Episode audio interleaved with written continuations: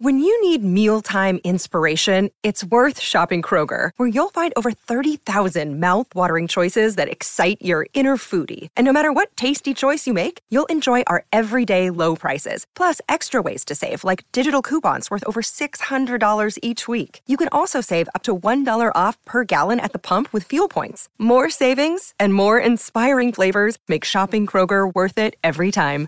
Kroger, fresh for everyone. Fuel restrictions apply.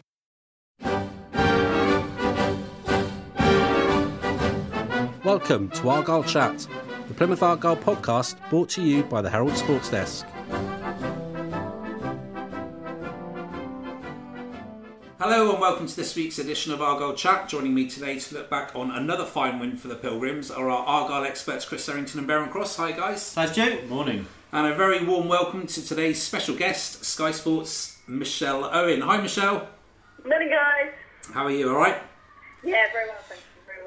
Good stuff. How was your weekend? We see that you were at Newport v Leeds yesterday. Yeah, it was um, it was brilliant actually. You know, everyone loves an FA Cup upset, don't they? And uh, it was a bit of a weird one because we got there and we were in a really sort of bad position for doing the updates. We were like, if you imagine uh, being right in the corner behind the goal, that's where we were sat. So any action at the far end of the pitch, you're like, right, what was that? Uh, but for the, yeah, so for the winning goal when uh, Sean scored that amazing header, I just saw him like literally leap like a salmon and wheel off celebrating. I was like, well, that definitely went in then. Uh, so yeah, just, just fantastic for the club as well. Yeah. Sport have had a, a lot, a lot of struggles. You know, financially, they're they're run by supporters, and this sort of money for them is absolutely huge. Because I was chatting to Mike Flynn, their manager, after the game, and he said that this week their training ground had caught fire. I don't know how that happened, but um, Not with all the rain they get in Newport, West Michelle. South Wales. yeah, well. Um, so yeah, the, the training ground had caught fire, and they've not had a training base all week. I believe like his his baby was like in the hospital the night before as well, and things like that. And to go out and sort of produce that sort of performance and cause that upset was fantastic. And it wasn't luck or anything like that. They they were the better side on, on the day, and they definitely deserved it. Um, Leeds made nine changes.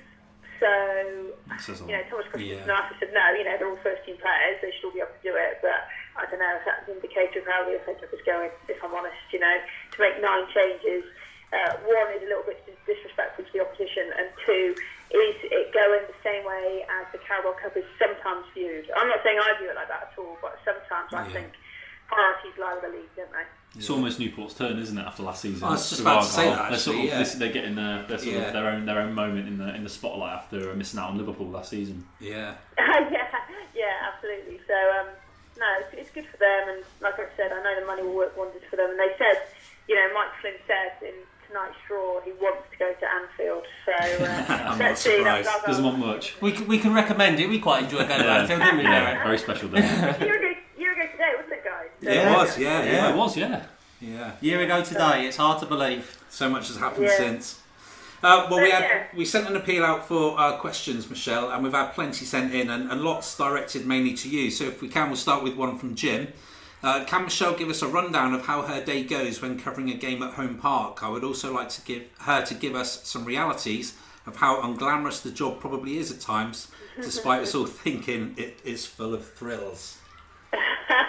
well, you know what, Jim? It's probably the same like for Chris and Barrett. You know, they're, obviously they're doing the, the written press, and, and that's a little bit different. So when you're with uh, Sky doing a game in Vision, our vantage point is also different, which is, um, again, it's not the best actually to honest for Home Park. Uh, we're down in the grandstand. As you look at the pitch, we're on the far left, right in the corner, uh, just by the kiosk there. So uh, we'll get there sort of like a couple of hours before kick-off and go into uh, the, the little press room, have a cup of tea, see if they've got real vegetarian pasty.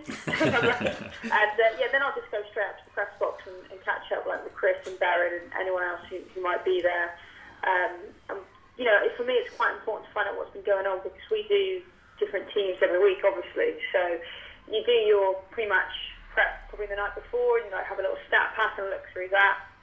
But I know that the best people to, to chat to are the people that cover them every week. So I'll go and pick sort of Chris and Darren's brains about what's been going on and things.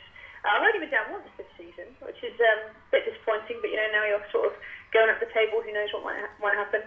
Uh, so then, sort of about two o'clock, the team news comes out, and I'm pretty familiar with Argyle most of the time, but I'll sort of pick the brains about who's playing where and the opposition, have a word with their press officer. Then we go down to our little corner, uh, which often is quite wet and windy, and uh, we stand the elements. And then it's just a case of doing updates through the game. So during the game, we'll sort of just get told to stand by by our producer in our ear, and then Jeff will come to us um, pretty much straight away. If there's a goal, they come straight away. We don't have any replays. We don't have a monitor, so like I can't see what's what's going on. I have to sort of keep my eyes on the game at, at all times.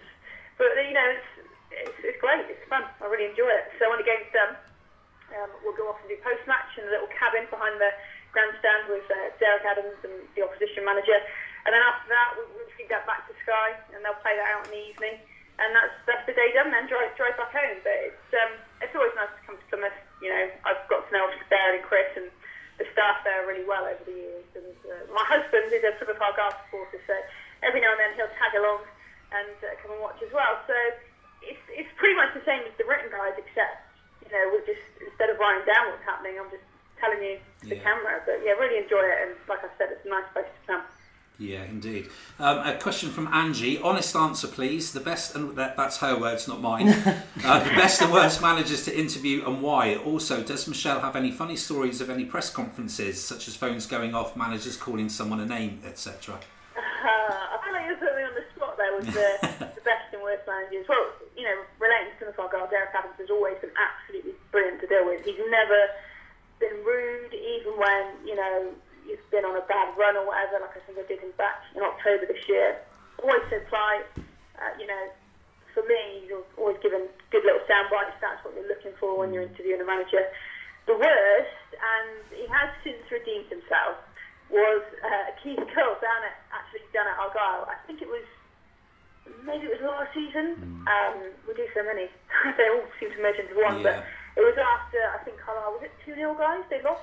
Argyle beat No, Carlisle, and I think Carlisle were on a wretched Yeah. run, weren't they? They Yeah. basically dropped out of the That's right. playoffs from being in a really good position. I think. That's right, and Carlisle was slipping down. And um, I remember saying to him, uh, I think maybe Reggie Lambe, perhaps there was a goal or goal disallowed. Uh, Yeah. The facts escape me, but Yeah, I was right. asking him about it, and he, he was like, "Well, what do you think?" And I was like, "Well, people would like to know what you think." And they managers do that quite a lot.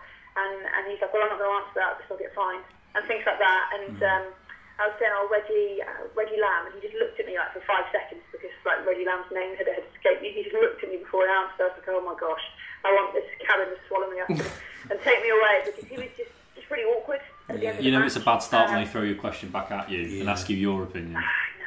I It's- It also buys some thinking time when they do that, doesn't it? And Yeah. the thing is, it's always tricky after games as well, isn't it? Because you're catching a manager when there's still raw of emotion Absolutely. from what from what's Yeah. gone on, and um, you know, you- I, I'm always aware, and, and all people I think that talk to managers after a game are aware. You need to word your questions carefully, don't you? Because if you word the question inappropriately, wrong, wrong adjective. the, the, the manager who's a bit grumpy after a penalty decision or a red card or a defeat is going to go for you, isn't he? So it's it's not as easy as just sticking a microphone under somebody's uh, mouth, is it? Spot. I I think it's the most difficult part of the day, actually. Just like you say, if they're in not the best mood, if a decision's gone against them, or they've lost heavily, or it's going to cost them something ultimately, it, it's difficult. The man's under, under pressure are usually um, the worst ones uh, because you know they're just exactly that stressed. Steve Potter was another one Yeah. who is. Uh, I, I think we'll all agree is a little bit of a difficult one, but it's really funny. I hadn't seen him for a couple of years. And I did post match with him um, a couple of weeks ago when Birmingham City uh, beat Leeds 1 0 at St Andrews. And he came in and uh, he was like, oh, hello. He was like really friendly and obviously did once. He was happy and uh, was like overly friendly. And I was like, oh, hi Steve, I haven't seen you since the Bristol City days because obviously he was manager there. And uh, it was a bit embarrassing really. He was just really complimentary, but, but overly so. Like I just felt really awkward. at, Like I was trying to start the interview, but then when we started the interview, like we sort of changed. And I said, you know, given a balance of um, the stats and things, it does seem that you deserve to win. How proud are you of, the, of your players? And you know, that's a perfectly normal Yeah, question, yeah. not leading really. And she was like, right, I think you're really good at what you do, but the word seems you're completely wrong there. We completely deserved it. I went off. Oh my god. Just the, So so unnecessary Yeah. nitpicking, Yeah. isn't it?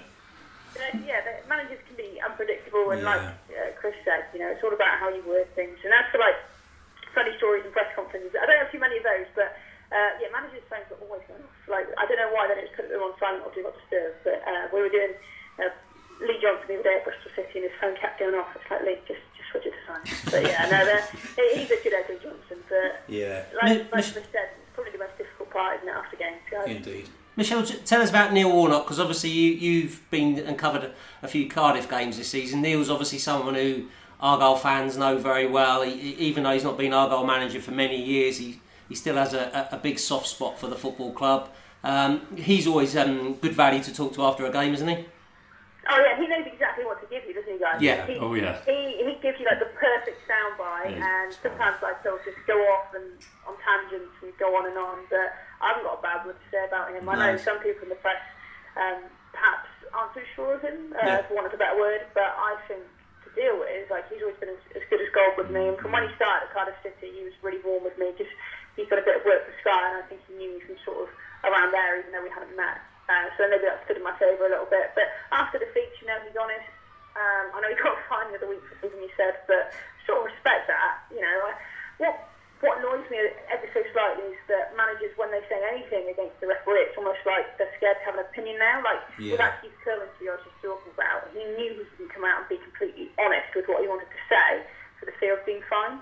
Yeah, So, and- you know, that's, I guess, from a journalistic perspective, a little bit frustrating. But yeah, Neil Warnock often isn't afraid to speak his mind. And yeah, I know he's still got a really soft spot for Plymouth Argyle. And obviously, he loaned out Matty Kennedy last season. And I was- thinks a lot of the club does need. I think he still comes down occasionally, doesn't he? Yeah, yeah, when he can. I mean, he's still got his home in South East Cornwall, so I Yeah. think if if, Ar- if Cardiff aren't playing at a weekend or anything like that, um, you'll probably find him somewhere on uh, Looe seafront or something like that. Yeah, no, so re- really like Neil Warnock, and Hmm. you know, I hope he can take Cardiff up. They're in a bit of a sticky patch at the moment. I think they've lost four on the bounce or something like that. Hmm. Um, but you know, he knows what he's doing. Hopefully, they'll come through it. It would be be great to see them back, back in the Premier League. I don't know if he'll go with them if he does take them up, but he can't stay away from football, can he? We'll. Retired about four times. yeah, indeed. yeah, exactly. Uh, another question from Dave Morgan: What is the best match you have seen Argyle play? Best match would be the playoff semi-final last season. The second leg. the second leg at Home Park was the late winner. Yeah. No, who were they playing? I've just forgotten. Portsmouth. I missed it out. Who was it? Portsmouth. That was it. Right, I've got that bit again. Is that okay? Adam, Adam will remind you of that one, uh, Michelle. no, Now, no, he's not in at the moment. Right. um, yeah, the best, the best one would have to be, and I wasn't working at it actually. I just uh, brought my husband down because he's from Plymouth and he's a massive Plymouth Argyle fan. Was the player final second leg against Portsmouth. And it's all a bit of a blur, to be honest, because I wasn't covering it. When you when you cover a game, you guys will agree, you watch it in a completely different way um, as to when you're just sitting there and enjoying it. And uh, when they got the late winner and um, everyone went on the pitch at the end of the stuff, it was just just incredible. And seeing them, you know, having covered them the season before and uh, seeing them sort of struggle a little bit and then come through, to see them get through to the playoffs, okay, ultimately uh, losing out. I went to the final match at Wembley. It was a horrible day. Seeing them lose out to Wimbledon was, was pretty tough, but having seen them go on that run and, and keep around the playoffs and things, it was fantastic and just delighted for the club and the staff. And I really thought once you got to the playoffs, you'd do it, but uh, ultimately had to wait, wait another year. But good things come to those who wait. eh? So no, that was just fantastic. The atmosphere at Home Park was the best I've personally experienced on that day. Yeah, there's something special, isn't there, about getting to Wembley? You know, it just it really is quite a magical thing for, especially for lower league football fans. Yeah, absolutely. It's just the worst place to lose, though, isn't it? Yeah, yeah, right there. Uh, yeah, great day though. Indeed. Moving on then, um, obviously Argyle had a fantastic win against Bury on Saturday. Darren and Chris, uh, you guys are both there. Um, well, as I say, a, a great win, and I mean this this unbeaten run just keeps going on, doesn't it? yeah, it's uh, a far cry, isn't it, from the end of November when Argyle lost one 0 at Portsmouth and were bottom of League One. Yeah. seven games unbeaten, five wins, and, and the 12th in the table now. They've played a few more games than, than a lot of the teams uh, around them in the division, but I'd always rather have the points on the board than games in hand. And um, yeah, um, the, the remarkable stat, isn't it? And Darren and I were sort of talking about it on Saturday night, is that they're seven points from the playoff places and seven points from the relegation zone. It's Yeah. remarkable how it's turned around, isn't it, Barry? It's, I can't believe it. I mean, uh, I think it, you you showed me the, the league table after full time, um, amidst the, the flurry of activity after full time. I didn't think to check the league table, and um, I, I couldn't, couldn't believe they were 12th. And I, and it made sense when you see how few teams played in League Mm. One on Saturday. But um, it is remarkable uh, the turnaround to go from. Even I remember being sat in one of the offices next to us talking about how Derek Adams had and sort of how desperate does it need to be before he gets the boot and will he go before January? Will they give a new manager the January transfer window? And you look at it now and it's just remarkable, isn't it? The, the difference that Matthews, Diagouraga, Taylor have made and keeping 11 players on the pitch. I'd Yeah. that's what it comes down to. Yeah. They're the, the four things that have changed. And, and, it's, and it's incredible and you have to give ultimate credit to every single player, staff member that, that's kept faith in their program, their structure, um, and they- they've adapted, haven't they? They've improved, they've raised their game uh, where necessary, and that they know how to win in League One now. I mean, they, they are very used to it. Yeah, and, and credit to Adams as well because he's developed their brand of football. You know, Yeah. we, were, we were worried about where the goals were going to come from. They weren't even creating chances, Yeah. but now they're scoring goals. They're playing some good football, and everyone seems really happy. There's with, an, an style. incredible balance to the team, which I remember from last season, and that he's got that that um, that back five slash six with the, the defence midfielder, and then he's got that front five, including what was Diagouraga and uh, and Sarcevic, and then those those front three, which I mean we've discussed about this before, but Lameiras is return to the side. I mean, nobody could have seen that coming. And you look at him now, and he's a, when he's when he's confident as he was on Saturday, he's an incredibly potent player with with Graham Carey. They're they're dovetailing. They're, they're working around the pitch. They've they've almost both got a free role, and they're, they're just here, there, and everywhere. They're sometimes on the same side together. We noticed on Saturday. And you've got Taylor winning those knockdowns and providing that physical um, output that, that, that, that keeps the two centre backs tied up. And um, yeah, it's just, it's just working really, really brilliant moment. And Yeah. long may it continue. You just got you we're just hoping that you know, Diagouraga's now gone, but we want to keep the other changes as minimal as possible. You know, we don't want any injuries or suspensions to come up. So let's just try and keep it as it is for as long as we can because it's um, it's really working well at the moment. Yeah, we'll come on to Diagouraga in a minute. But Chris, the, the, the team are- or the club are really at a crossroads now. As you say, there's this almost perfect symmetry of being seven points off the playoffs and seven points above the relegation zone. Yep. The next five games, and when you look at who the opposition Argyle have got, are really going to make or break the season, I guess. Yeah, um, Richard sent us a question, hasn't he, and, made that, that very point. Yeah. know, the next five games are against some very tough teams. How do you think Argyle will fare in the table in five games' time? Bring on the top three. Let's see if we really are outsiders for the playoffs. Um, you're right, Richard. There's some tough games. You know, starting at Doncaster on, on Saturday. There's a, a little bit of a rivalry developing between the two clubs after their time in League Two. Derek Adams and, and Darren Ferguson, the two managers, uh, go back a long way, and uh, Scottish and both very competitive. So that's a tough game. And, and as you, you alluded to in your question, Richard, uh, Wigan, Blackburn, Shrewsbury are all coming up. So it's, it's it's tough games for Argyle. But you know when you're on a run like they are, five wins and and two draws in the last seven, their, their confidence is is sky high. We spoke to Anthony Sarcevic after the game on Saturday, and you know he was you know bubbling. You you could feel the the enthusiasm and the excitement that he'd just come out of the dressing room, came to the media centre, and um, they're, they're they're all really pleased with the way things are going. Uh, of course, with football, you can never get too high as you can never get too low. You've got to try and be somewhere in the middle.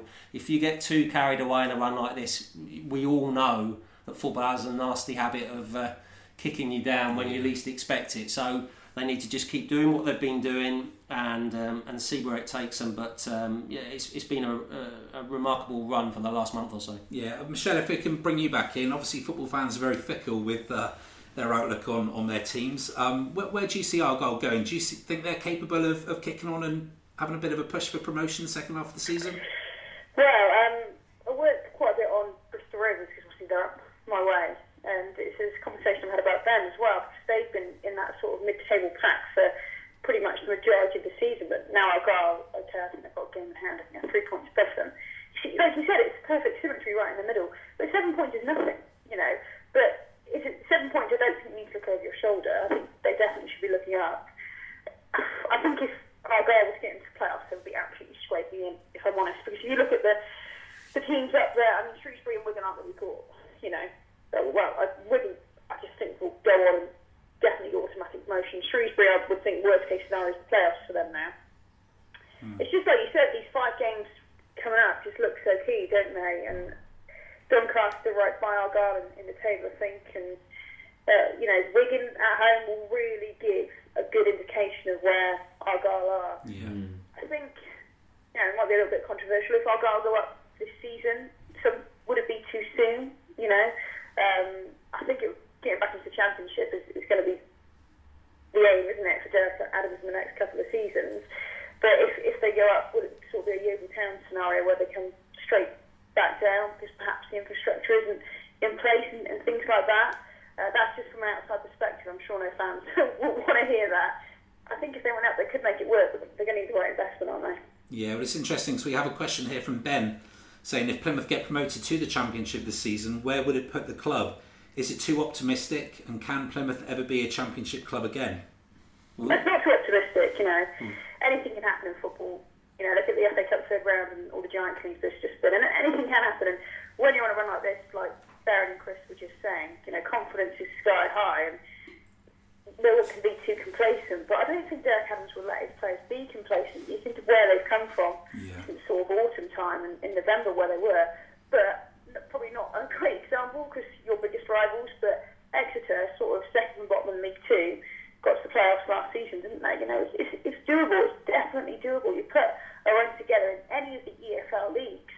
It's so tight in League One. Anything can happen, and I think you know Argyle could scrape into the playoffs. I'm not sure that's a too big a ask. I think maybe got to get someone to replace. Dear, uh, how do you say his name, guys? Diagouraga. Dear, Is that yeah. Diagouraga. Diagouraga, uh, in midfield. Um, you know, although Sarcevic played well at the weekend, didn't he? So you'll know more about the Argyle squad than I do at the moment. But I think a couple of reinforcements, and who knows? But it's not too optimistic to say we're getting the championship. You can always dream when you're a football fan, can't you? That's part of the deal, isn't it? You know, you have the lows when things aren't going well and you wonder why you do it, and then when your team's doing well, you're allowed to get a little bit carried away and, and Yeah. dream and think about things. That's the difference between being a fan and being a professional football manager or football player. You have to take the um, the emotion and the highs and the lows out of it. You enjoy it while it's going well, but not get too carried away and take it for granted. Yeah. Absolutely, it's that cliche. That's what Derek Adams be saying to his players one game at a time, sort of thing. So, I can hear him say it in his Scottish Yeah. accent. yes, yeah, exactly. But no, I've got everything Argyle making the playoffs. I think it would be absolutely fantastic for, for the city as well. Uh, moving away from the first scene for just a second, um, Darren, I'll put this one to you. Obviously, the FA Youth Cup happened on Friday night with the yeah. under 18s going up to Burnley, and another fantastic result for them, winning 1 0. Um, as I say, you're at the game. Enjoy your trip up north. yeah, it was it was a strange one really. I think um, it's going to be quite rare for us to have another youth game on a Friday night. I think that was the big problem. In fact it was a Friday night. It was the night before a first team game, and the fact it was uh, it was six hours up the road. So. Uh, myself and Dave Roundtree, the club photographer who provides all the pictures for the Herald, um, he and I uh, jumped in the car and, and drove up uh, up and back on Friday. Got back to Plymouth uh, in the early hours of Saturday morning, and then we were both at the uh, the first team game on Saturday as well. So it was, it was a long 24 hours for us, but um, thankfully, as I said to Chris on Saturday night, at least we got two results that we wanted. It was um, it's a wonderful stadium at Turf Moor. I hope um, I hope uh, many of the Argyle fans will get the chance to see it again in, in the coming years. But um, obviously, there's a lot of money floating around up there now with the, the success they've had over the last few years. And Dave Roundtree's been doing it a lot longer than I have, and he said he's seen the, the drastic changes and improvements at Turf Moor uh, because of the, the success they've had on the pitch. Um, so it, it, was, it was it was a chilly evening, but um, it, it was felt very wholesome to be there. You know, we'd started this this campaign with the FA Youth Cup. We'd seen the, the home victories, and it felt like the right thing to do to go up there and follow them up there. And um, Burnley were very very accommodating, very very friendly club, uh, made us feel very welcome. And uh, I, I said on Twitter on the night as well. I don't like Man City. I don't think Burnley dominated the game. You know, they, they weren't peppering the goal for 90 minutes. So they, they were on top and they were the better side and had more chances, but they weren't peppering them. And but, but I think you you have to give Argyle credit for that. You know, that's three and a half hours now against Premier League academies, and mm. they haven't scored. I mean, so you have to give them credit for a good defensive play. And much like the first team in away games, they took their chance right at the end. They went on the counter attack and, and, and put the ball in the back of net when they needed to. And it, it's the first shot on target I can recall from the evening. And it was absolutely pandemonium at the end. I mean, there, there was a few, maybe a, a few hundred fans in there, mainly family and friends. It was a, a terrific noise though from those people that did that did make the make the journey north. Uh, and it was just it was just brilliant to, to share it with them. I mean, we were dreading extra time Yeah. and uh, the time it would take us to get home, but um, yeah, fair play to them, and I, I think they're very excited now for the next round draw. And obviously, they've got a, a really, really good chance of getting another big Premier League side, possibly at home park. Yeah, and I think the draw for that is later on this week. Is that Kevin Hodges doesn't know. I asked him yesterday, and he said he still doesn't know, but his hunch is um, the back end of this week. Yeah. Yeah, fantastic result for them. So, moving on to Diagouraga then. Obviously, that was the big sort of talking point from the weekend, despite Argyle's fine win. Um, a few questions from people. Michael Eddy, Morgan Lewis saying probably the question on everyone's lips where and how are Argyle going to replace Toumani? Well, it's Who's not going to going to answer that one, eh? Well, it's not going to be easy for starters because clearly Toumani Diagouraga um, made a really big impact. Three goals in 17 games, assists, uh, experience. Um, you know, Argyle's record in those games was, was excellent, wasn't it? So Yeah. he is not going to be easily replaced. Um, we asked Derek Adams after the game on Saturday how he was planning on doing it, and um, I think he will look at one or two options within his squad, and then obviously see if there's one or two options outside of the squad at other clubs that he might be able to bring in and see how it goes. Now, um, I floated the idea over the weekend about where does Anthony Sarcevic fit it into things going forward, because he is a midfielder who is capable of doing something similar to Diagouraga in terms of the way he plays, getting forward, getting goals. Now, um, he hasn't done it consistently enough for Argyle during his time at the club. So if he's going to replace Diagouraga effectively, he is going to need to raise his level of performance. Um, but It's more the consistency, isn't it? Yes, but I, I think he's got the ability to do that. Um, you can then go into all sorts of whys and wherefores. Are, they going to need to tweak the team around a bit? Are you going to play Yann Songo'o in the deep midfield position and then move David Fox forward and then play carry on playing the three there? Um, are you going to be able to find somebody from outside the club who can do something similar? I think they'll be hard pushed to find somebody with the, the same sort of experience and pedigree as Diego Diagouraga and get him in. Um, so we'll see what Derek Adams can come up with. Um, it's clear from what's happened over the last few days that he's known for a while that this was probably the likely outcome. So I would have anticipated that he'd already been working on this. It's, it's not just suddenly he's gone into his office this morning and thought, right, am I going to replace Yeah. Toumani Diagouraga? So the, there'll be options on the table, as, as, as with all football managers at this time of year. They'll have any number of plates spinning and trying to keep ev as many options and, and, and see how it goes. One good thing, I suppose, in the way is that, Argyle have got three games between the end of between now and the end of January. It's not like there's masses of games, so Derek Adams can focus on, on strengthening his squad. And there's, you know, if, if they if they have to go with say Songo'o Fox, uh, Sarcevic for the next couple of games, um, while he's trying to find the right player to bring in, you know, then so be it. But I mean, clearly, Darren, he, he he's going to be a big miss, isn't he? Massively. I I look back to our video we did when uh, when he first arrived before the um, the MK Dons game in the Central League, and um, we said then that if the fitness didn't prove an issue, he would be a fantastic addition, and so it's proved. I mean, you look at his pedigree; it's, it's phenomenal. I mean, he's, he spent most of his career in the Championship, and he's not just been treading water; he's been he's been doing well in the Championship. Yeah. And I think um, the noises we'd heard is that um, he'd had some off the field issues over the summer, didn't quite get as fit as he wanted to, things didn't quite work out at Leeds. I don't think the Leeds manager fancied him, so he was always looking for a new club. For whatever reason, began his sort of pre season, if you like, a little bit late, wasn't quite fit enough. Uh, went to a few clubs like Scunthorpe. Scunthorpe didn't quite think he, he fitted in with what they needed. And it was just a perfect fit, really. I think Argyle, a, a few people asked over on Twitter over the weekend, you know, why has this happened? Has Diago sold the club short? And I don't think he has. You know, he's been here three months. He's played 17 matches. They've got more than the money's worth out of him. I mean, he's been phenomenal. Um, and I think Argyle gave him the platform to put himself in the shop window. As crude as it sounds, that is the way football works. Diagouraga needed a club to play football at.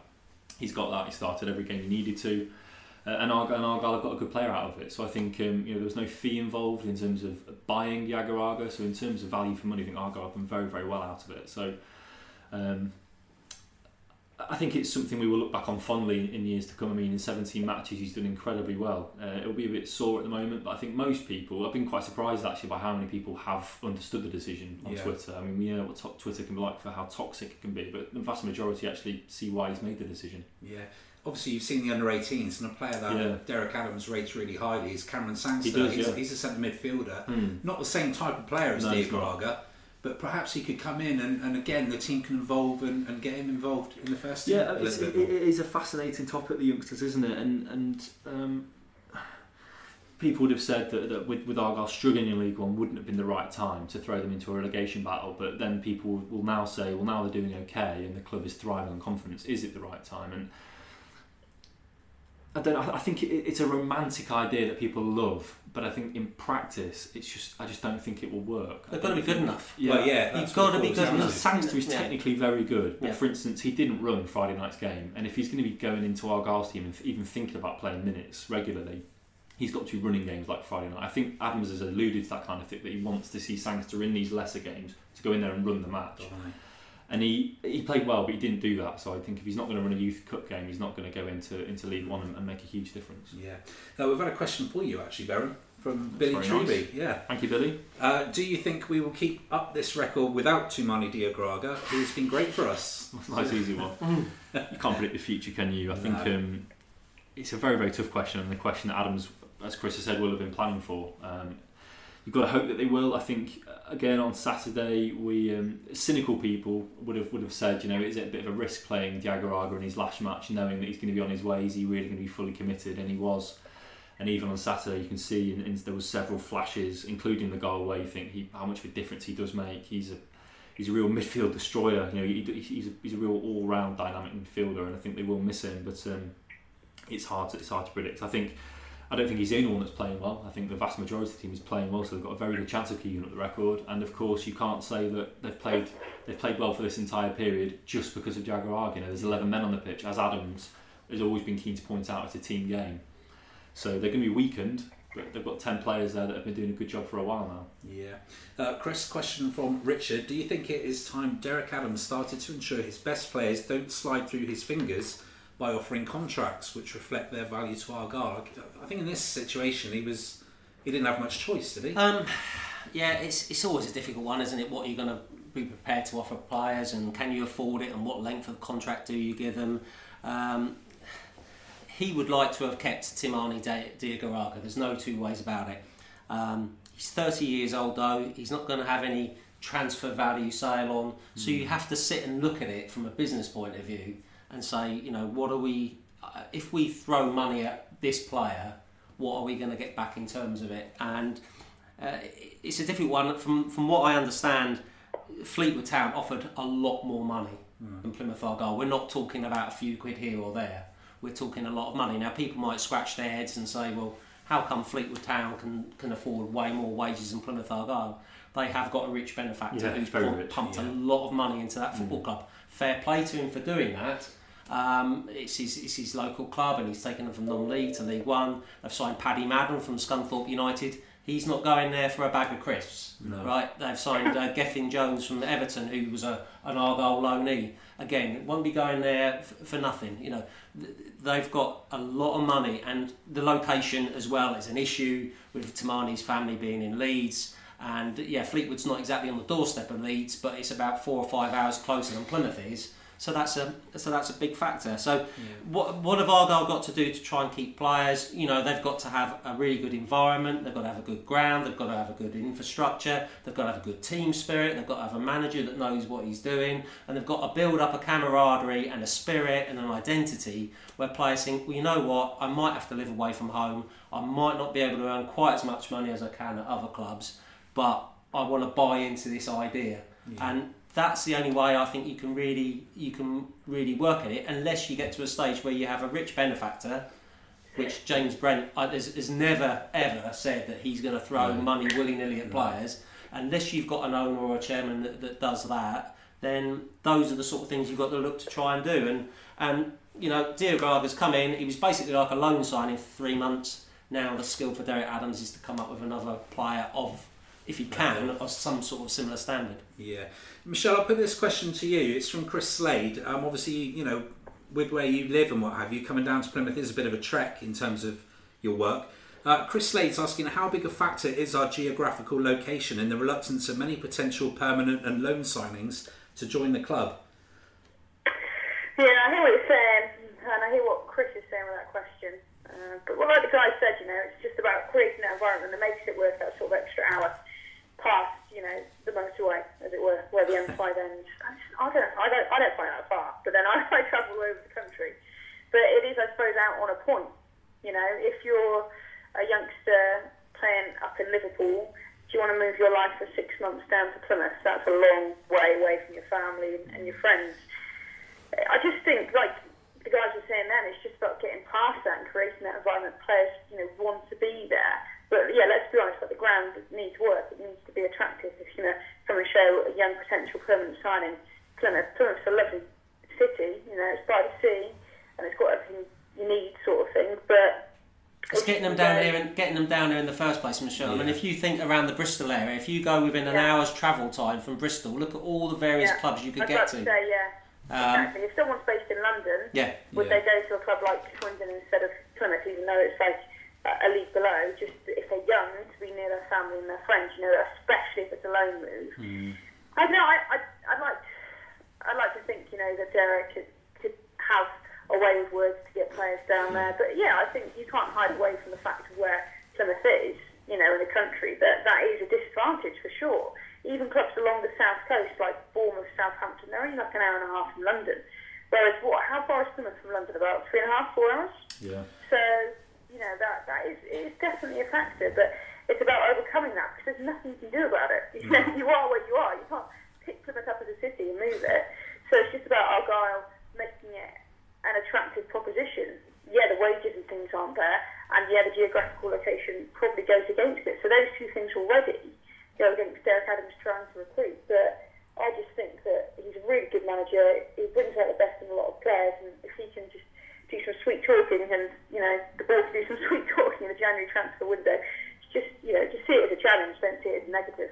Yeah, let's just hope the uh, chairman of MK Dons isn't listening and tries to relocate the club to Dublin or something like that because he's as he did with Wimbledon. character of player, don't you? And I think um, it, it's always going to be. So, I mean, people, people like Threlkeld jump to mind. You know, yeah, moving down from Bolton, yeah. and he sort of really bought into it. And yeah that, that's that's what Adams' job is as part of the recruitment is he's got to find the right characters that are willing to make that move, which is why so many come from Scotland. You sort of a lot of the players in Scotland are looking for a way back into the English game, and will, will take yeah. in most places they can get, and they realise that Plymouth is a long way away, but. If you're going to have to fly from most places, it makes no difference how long that flight is to get back home. I think it's a positive yeah. if you can get a youngster to come down here as well, yeah. because it obviously shows that they want to be playing football. Absolutely, you know they're not going to they're not going to come down here unless they're sort of going to be playing first. They realise they've got to put in those hard yards to make a career for themselves. Absolutely, absolutely. Yeah. So honestly, like if, if Plymouth got Plymouth Argyle got into the, the championship, that's a game changer as well. Yeah, true. Yeah. So looking forward, then, um, obviously we say the next five games are make or break for the Pilgrims, starting with Doncaster on Saturday. Um, I mean, this is an interesting one, as you mentioned earlier in the podcast, Chris. There's this sort of uh, rivalry that's developed over the last 12, 18 months with more so the managers than anything else. Well, uh, it's two good teams. You know, they were very neck and neck last season, yeah. weren't they? They're um, they're very adjacent to each other again this season. Doncaster are banging form in well. the league table. Doncaster are a good form. They're a good team. They've got a nice setup at the Keepmoat Stadium. You know, there's the history between Derek Adams and Darren, Darren Ferguson. You know, they're they're both you know like their dads. They're very competitive. They want to win. Um, there's a fair little bit of mind games that goes on and, and things like that, and that's all, all good and all part of the fun and the, the hoopla of games between the two teams. And um, you know, you, you do occasionally get these little rivalries that run for a while. Argyle had one with Luton Town, you know, that mm. don't make any sense in terms of a true rivalry. But you know, the two teams that are evenly matched, trying to have the same ambitions, achieve the same things, and, and you feel that Argyle and Doncaster are both clubs that you know have got themselves into League One both feel that they can get into the championship at some point in time. It might not be you know this season or the next couple of seasons, but clubs that want to try and push their way up. And um, yeah, I mean we've, we've seen some good games between the two teams, uh, and Argyle done pretty well in uh, in encounters with with Doncaster, but. Um, yeah, tough trip up to Keith, Keith Stadium on Saturday, that's for sure. Yeah. Uh, Michelle, what, what, about you this weekend? Where are you? We don't know. We find out sort of midweek. So oh, okay. uh, I know Bristol City are at home, so uh, possibly Bristol City. I think Cardiff is a 12.30 kickoff because it's on the telly. Um, but yeah, I mean, I'll go anywhere sort of up to North Midlands, across to London, down to Brighton, down to Plymouth Argyle. Wow. So uh, who knows? But hopefully nice and local because I've been travelling a lot recently. Mm. Yeah, and one final question from Billy Treby again. He's asking, when are you next down at Home Park? I guess you don't know at the moment. No, exactly. Look, if you go on a, an amazing run and you're, you know, flirting with the playoffs, then maybe we'll come down a bit more. Unfortunately, the way it goes in the, the second half of the season is we concentrate sort of on on the clubs that are in those playoff positions throughout the EFL. Uh, but then you know if you've got you know the, the clubs at the top visiting, you might come down for those games. So we'll have to see, but hopefully soon. Indeed. Well, that's all we've got time for this week. Uh, thanks for coming on the show, Michelle. No worries, thanks guys. And uh, we hope to have you on again sometime soon. Yeah, definitely. Maybe we'll be talking about playoffs next time. Indeed, we'll wait and see. Bear and Chris, thanks for joining me as well. That's all we've got time for this week. Thanks to you out there for listening as well. We'll be back again with more of the same next week. We are always happy to hear from you, and if you have any questions for our panel, please tweet them to our Twitter account at Herald PAFC or visit our Facebook page, Plymouth Argyle The Herald. Thanks for listening.